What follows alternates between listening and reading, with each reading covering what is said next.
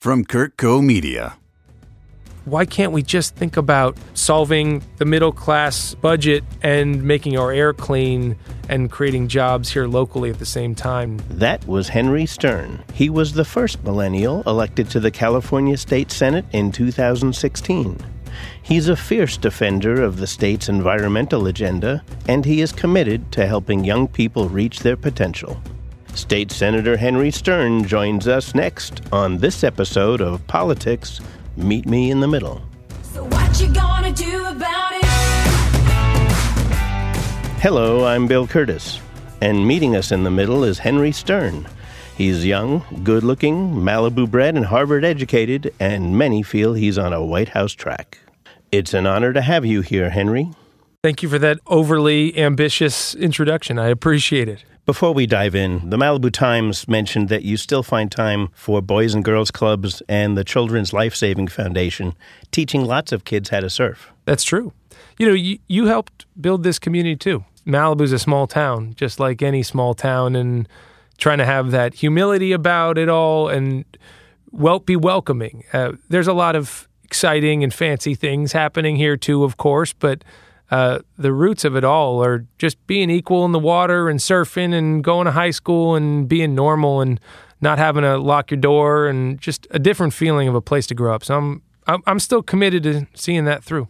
Well, t- today, Henry, we're going to dive into a few of your focal concerns. But before we do, Henry, you didn't get much time to honeymoon after taking office. uh, during your tenure, your district has suffered overwhelming property and emotional losses from the Woolsey fire and unspeakable human losses from the borderline massacre.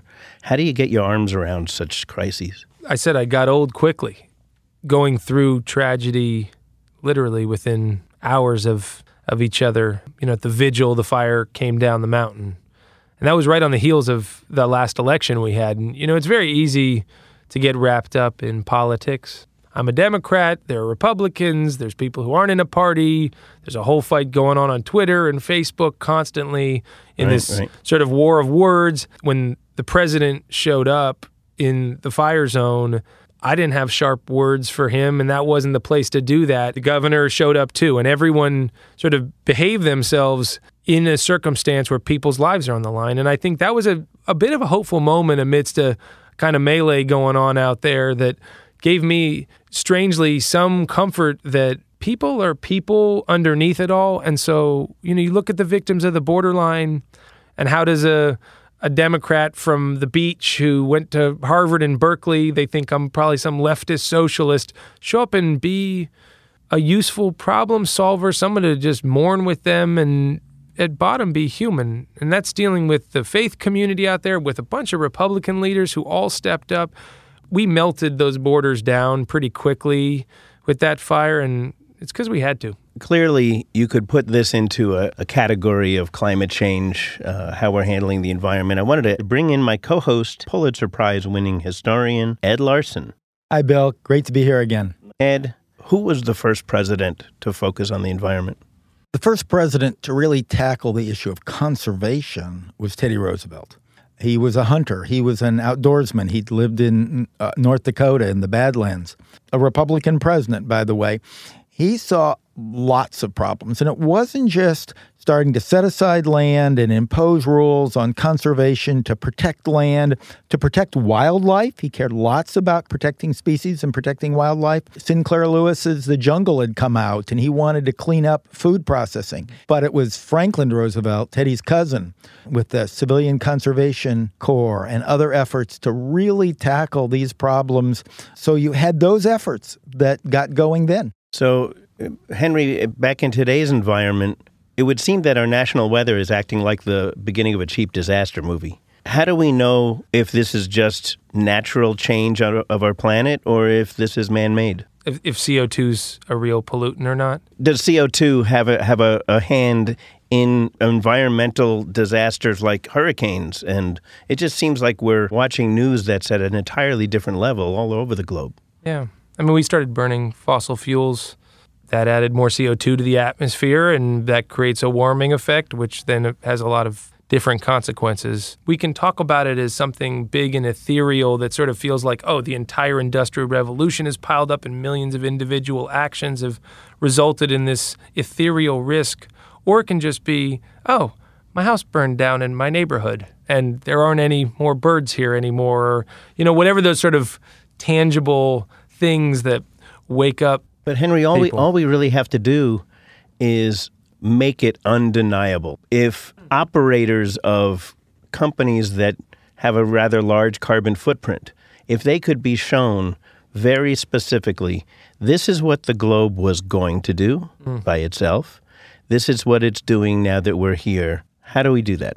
Well, the way science works is it comes up with a theory, and then you go out and test the theory. Before there was major industrialization in the 1840s and 1850s, John Tyndall, the great British chemist, concluded that there were greenhouse gases. And a greenhouse gas is when you have a gas that has two dissimilar atoms connected, like CO2, anything where the atoms are different and they're connected into a molecule, that by its very nature it will be a greenhouse gas. What he said, and from studying this and from other scientists picking up on this, is if we burn carbon fuels, we will increase the amount of CO2. Well, let, us talk about that for just just a minute, if I may. Henry, is the problem, at least in California, mostly cars and trucks and electricity? Is there something else that we have to worry about? Yeah, it's not as much electricity. Coal country, that's a bigger deal. We have a we have a cleaner mix than the rest of the country. And we have Um, about 11% hydropower here. in- Yeah, a in bunch of hydro on Yeah. wet years and really strong wind and solar sectors. We got a pretty strong geothermal sector. We're looking at offshore wind, small. So we're actually doing really well. We need to do more with power, but um, You have a lot smaller carbon footprint if you're using natural gas than either oil or coal. Oil and coal are the worst for the carbon footprint. So, Henry, what's the plan? for the future of the power grid in California, for the whole thing. I would like to know the whole plan, and, Okay. and we've got oh I don't know about a minute and a half. If you could, on the one hand, we want to be energy independent, but on the other, we have that not in my backyard thing. How do we create a balance between um, corporate needs, uh, which which we all want to be reasonable about, and still protect the environment?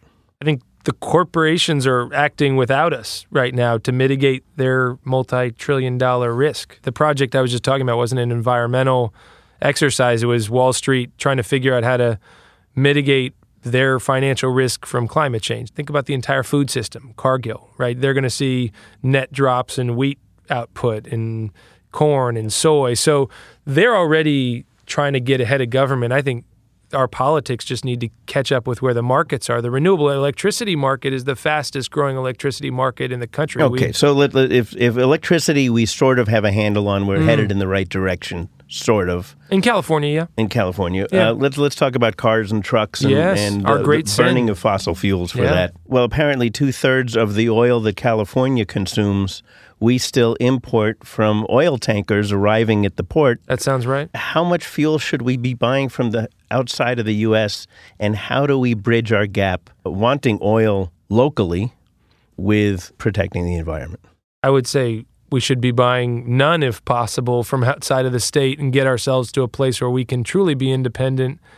Petroleum is the great stain on the conscience of California's climate agenda because we can self-profess as much as we want that you know we're perfect environmentalists and I've recycled you know single sourced my water and my jeans are from recycled denim and my car is a Prius and you know I ate an impossible burger for lunch but but we consume more petroleum than anyone else on the planet except for the US and China. It goes US, China, Department of Defense and then us as far as single sort of clustered buyers of petroleum. We we f- I mean what is I think the So stat is, is your focus uh, how much we consume, or is your focus uh, how much we have to produce and how we do so protecting the environment? I want to cut the energy bill of the middle class in half. And I think we can do that with smart climate action. I don't think it's an either or issue. I think, you know, when you look at plugging in being a third of the cost of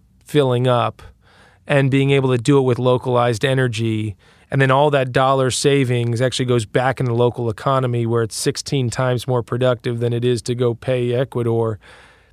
The the economics are going to line up for the private sector, and like I said, UPS, United Airlines, anyone who can afford to sort of be long term thinkers when they buy, they're switching away from petroleum. But we're sort of over the barrel as consumers because the options aren't there yet. It's looking better though. The car market's looking more and more interesting. I think there's some exciting new well, options. we're going to talk about that in a minute too. Mercedes is doing cool stuff. Audi, VW's got their, you know, see if the bus sells. Right, I don't know right. if people want to go back to the retro 60s, but I'm excited that there's going to be some choice and hopefully we fix the middle class family budget in the process. I like that climate change is a, an issue and it's a central one. why is it but- specific to the middle class? well, they're the ones getting the worst of it. They they drive the most. I mean, it's affecting those in poverty too now. But when you look at commute times and what it's doing to families and their ability to pay their bills and spend time with their kids, and we don't think about traffic as a social issue, but I do. it's it destroys our sanity, our infrastructure, and our air. And then, oh, by the way, it drives climate, climate change, extreme weather events. But we almost don't need to fight that fight.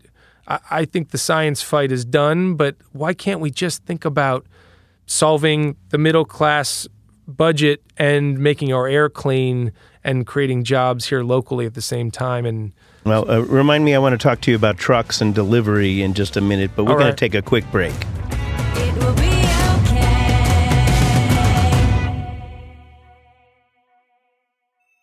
Shadows are darker this close to the sun. Solar. Coming 2020. Created by Kurtco Media. Avon system rebooting. Searching for mission control. Searching for mission control.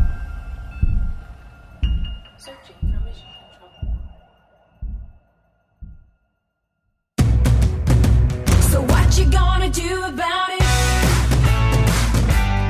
We're back with State Senator Henry Stern and my co host, Ed Larson. You know, Henry, here in the middle, contrary to the reputations that many corporations may have, they really do have a conscience.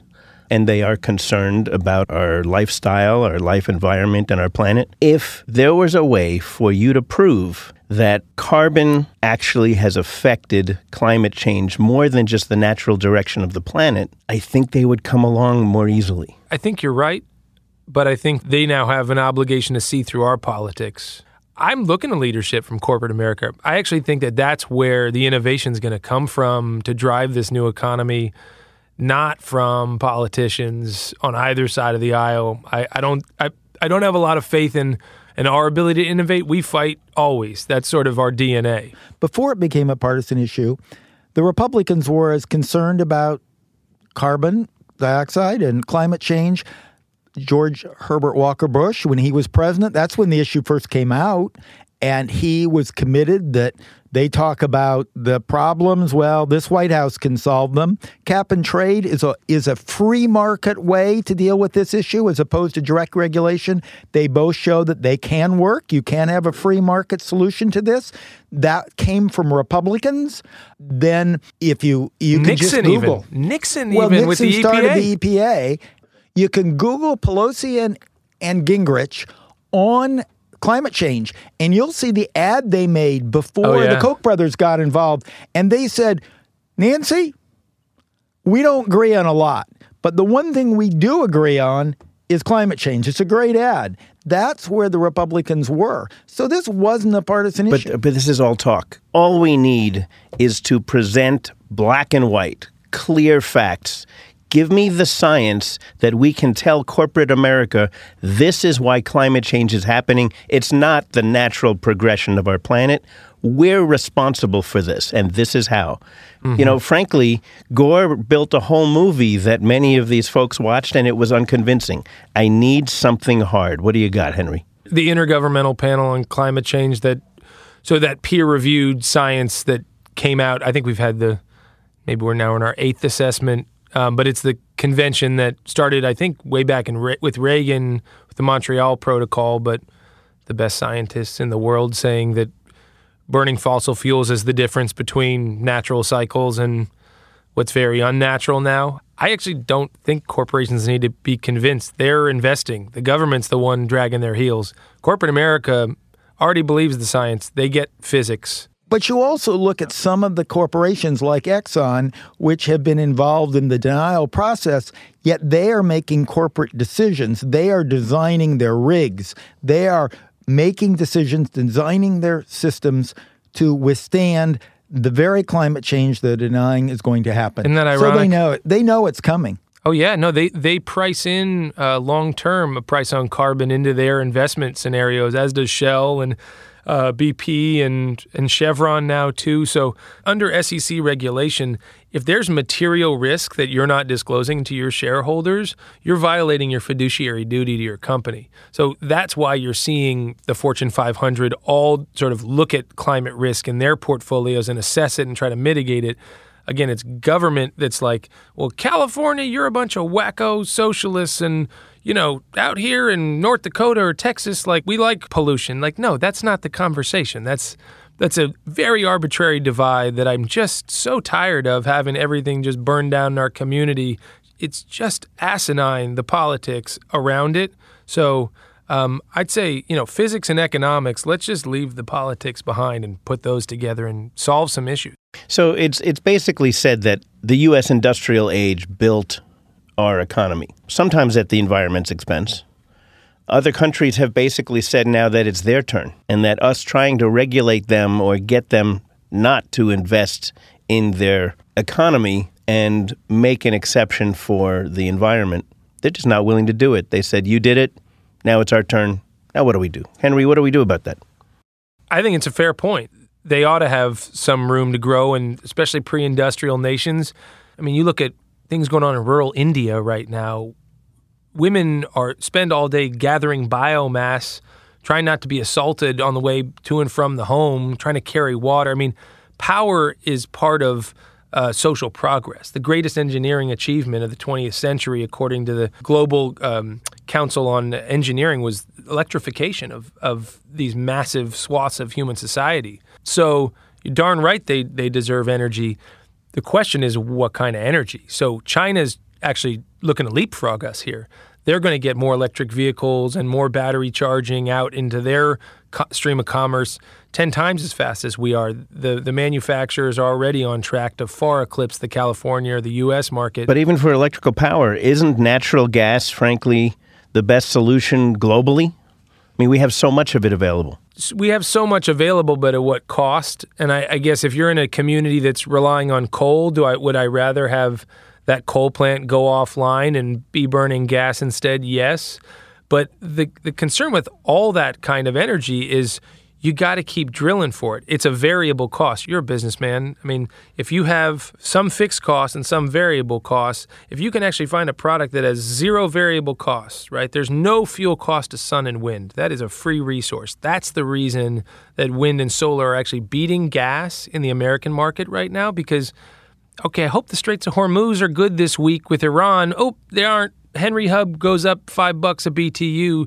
But You- is wind really viable, Henry? Oh, I mean, it's the fastest growing resource in the United States of America. So yeah, And t- Warren, tell Warren me, what- Buffett says when, yes. when when when you drive out to Palm Springs and you see miles and miles of these wind turbines, are they storing the power? Uh, we have some pretty large scale storage out there. It is so cheap right now to install wind power or solar power because of that lack of variable cost that even if you generate more than you can use, even if you're, you know, it's it's blowing, sometimes we're not using it. We need to capture more with storage. That's going to be a huge piece of it. But even then, it's cheaper than going out and doing the huge new fossil fuel plant that then you got to also factor in again Straits of Hormuz or a conflict in the Middle East or I hope Ecuador makes it through. I don't want that risk in our financial planning for this country, period. And that's that's the real problem on the gas side. A heck of a lot better than coal, but how exposed are we to those sort of big risk factors that I don't see as big with the renewables um, market? Let's talk hydro for just a second. I mean, the Hoover Dam is damn impressive. If you've ever been there, it really is. It, it really is something else. Ed, tell us a little about the history. How did it get built? I assume that Hoover had something to do with it. The Hoover Dam was started during the Hoover administration and finished up under Roosevelt. Not only that, though, uh, Bonneville Power was even a more massive effort. That was the Columbia River and the TVA on the Tennessee Valley. Who paid for him? The federal government put in the money. The government went in a big way in water power. Now, the problem with some of these dams is they have they affect the salmon flow in the northwest. You have to play with all those factors, but water power has been an important part of the mix in certain areas, just like atomic power is an important part of the mix. You talk about China earlier. Yeah, China is doing amazing things with wind power, with water power, with atomic power, with other forms of power, but they're also building more coal power plants than any place There's in the more world. of everything. They're just doing more of everything. yeah. And that's where you get to your issue worldwide. And the Trump administration raised this. One reason they say, well, we're not going to do anything here because it's not going to make a damn's worth of difference. Well, it, it's a little hard for me to sacrifice my my straw at Starbucks when two things: one, I know what's going on in China, and two. Uh, Starbucks is simultaneously handing out these these massive plastic cups. I know that you're developing strategies about plastic. Yes. and look, look the, the idea of a Texas-sized uh, clump of plastic in the Pacific um, it doesn't make anybody happy. But wh- what are we really going to do? And in my it? sushi, I'll pull up the exact statistic, but I think it's 30% or so of the global uh, fishery food supply has microplastics detected already in it. It's scary. So what are you going to do about it? So we think industry, the markets, can actually just deliver better product to us. This is stuff they're already doing, and I think they're going to end up saving more money because our past policy was just to ship it all to China, and we thought that that was uh, recycling.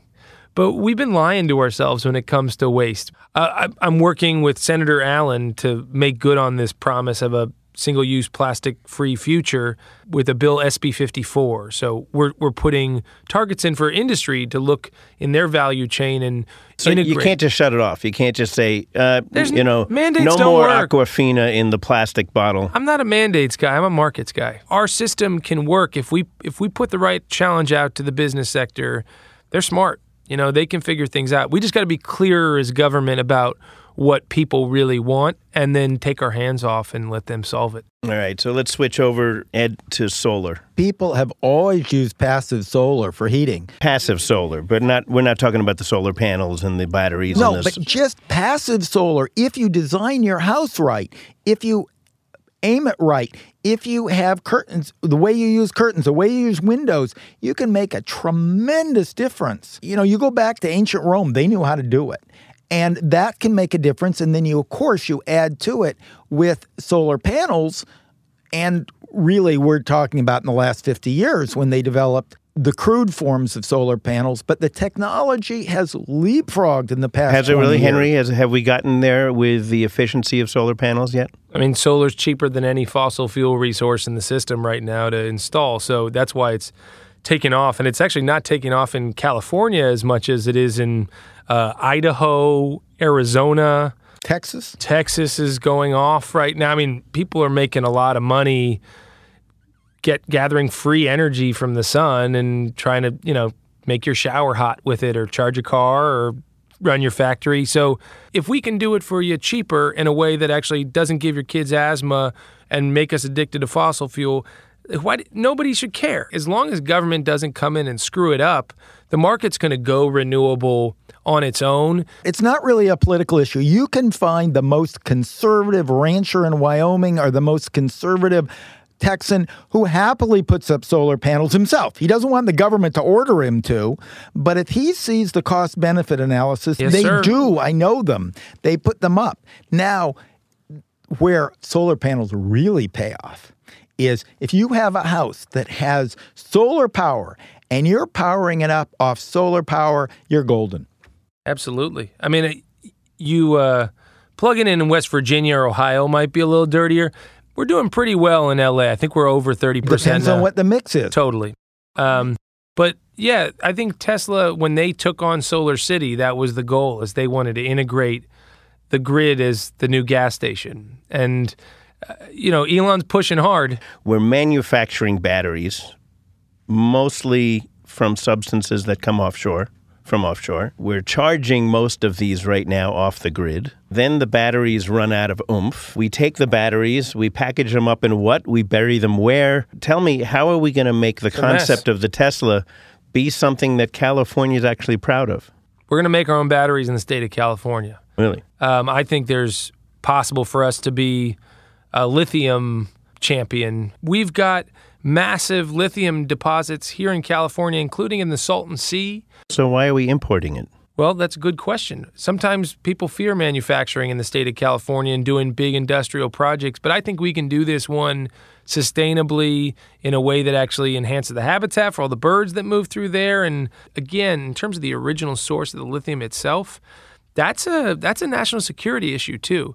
When you look at all the rare earth minerals that we rely on, not just you, know, Oh, you want yeah. to talk about our cars, but our phones, in silicon, and all the sort of uh, minerals we use in technologies of all kinds, uh, we rely far too much on foreign nations to supply that with us. So it's something we're looking at right now in the state of California. It's not that rare earth minerals are really rare. They're all over the place. It's just the technology to make them. But that was true with gold. That was true with everything. That the technology for mining them, but you can clean it up a lot. And if you clean up the ways you're doing it, then you can get the rare earth minerals, as you say, here in California or in, in Arizona. when we look at the oil industry here in California and the oil industry elsewhere in the world, I think the big opportunity here for uh, petroleum, and I've, it's odd for me as a climate advocate to be talking about an opportunity for petroleum, but why wouldn't they want to lead and put together the cleanest, most sustainable oil industry in the world or in the mineral extraction industry?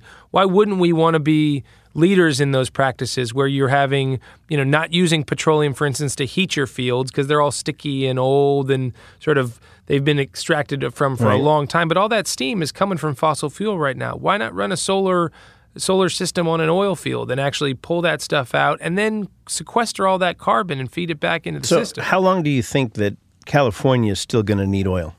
2050 is kind of drop dead date for switching over, but it pains me to think we got to wait that long. I'm hoping that the automotive industry just comes to consumers with really good products that save them money. So you would hope that 30 years from now, oh, I'm hoping for faster than that. California doesn't use any oil. the question is, can we get a product to the market that's actually going to appeal to a mom who drives a minivan or or mom who drives a truck or dad who drives a minivan or so I mean we've got to just get better consumer choices out. And and uh, natural gas is that something you're going to continue using?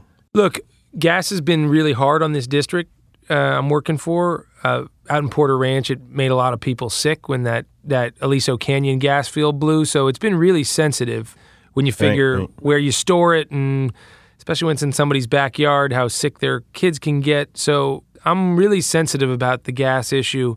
Um, I get it's better than coal in some circumstances, but the system is so leaky and broken already. In many cases, it's worse than coal once you actually get it to you after all the earthquakes and methane leaks and pipeline system breakdowns and Aliso canyons.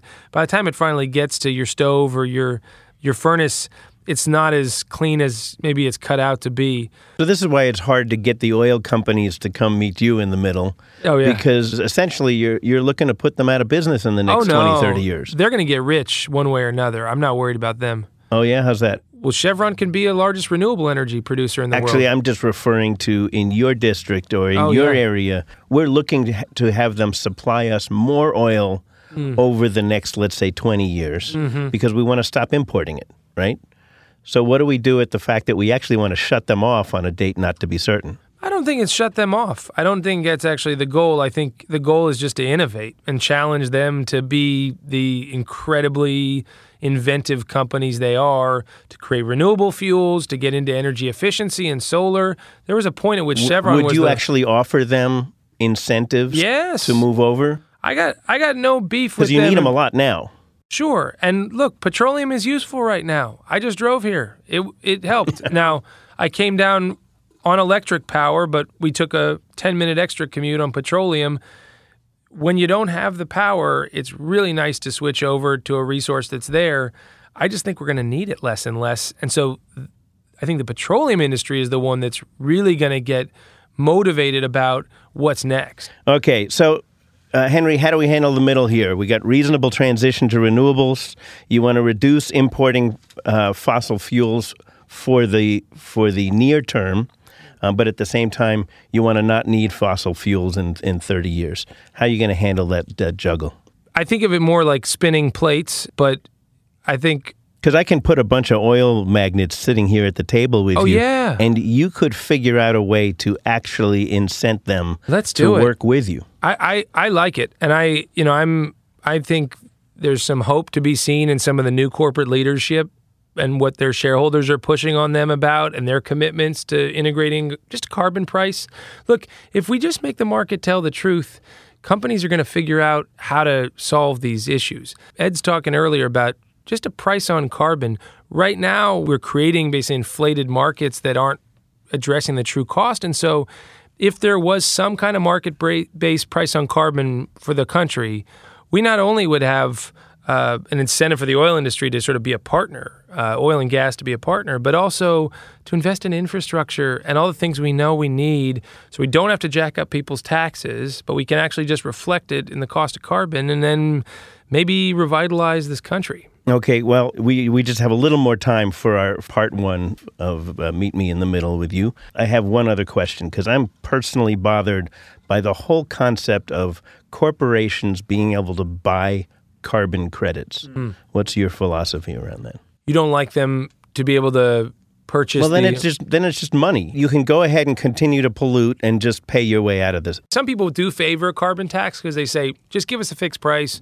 We want to know what it is so we can put it on our, you know, our uh, sort of assets and liabilities and just deal with in the in the accounting book. Yeah, but that's not a, that's not a great thing for our environment. Well, it's also, I mean, the economics of it don't work. There's deadweight loss when you set an arbitrary price floor, just like in minimum wage and any other sort of firm price based regulations from government. If you allow it to float a bit and reflect market demand, then you can actually get corporations who some want to beat the market. They say, you know what, carbon's 25 bucks a ton right now. I can do that in house for 10 bucks a ton. So I'm not going to buy my way out of it and pay for that allowance. But another says, I don't want to put the, the man and woman power into overhauling our boilers. And you know what? We're just going to keep running our system as is. And pay old, money. And then pay some money.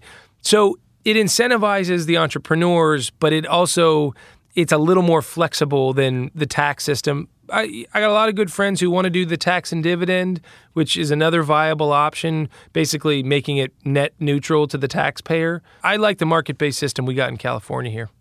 Okay. Okay, well, uh, that's about all the time we have for this show. If you want to follow Henry Stern on his website, You can yell at me on the internet at Henry Stern CA. You you can yell at me at tw- on Twitter any day of the week, anytime. This is America. I welcome it. State Senator Henry Stern, it has been an absolute pleasure Oh, to have you here today. Honor's mine, Bill. Thank and, you for doing and it. Ed, thank you very much as always. You are a font of knowledge. and uh, thanks so much for tuning in, and we will see you again right here in the middle. It will be okay. From CurtCo Media, media for your mind.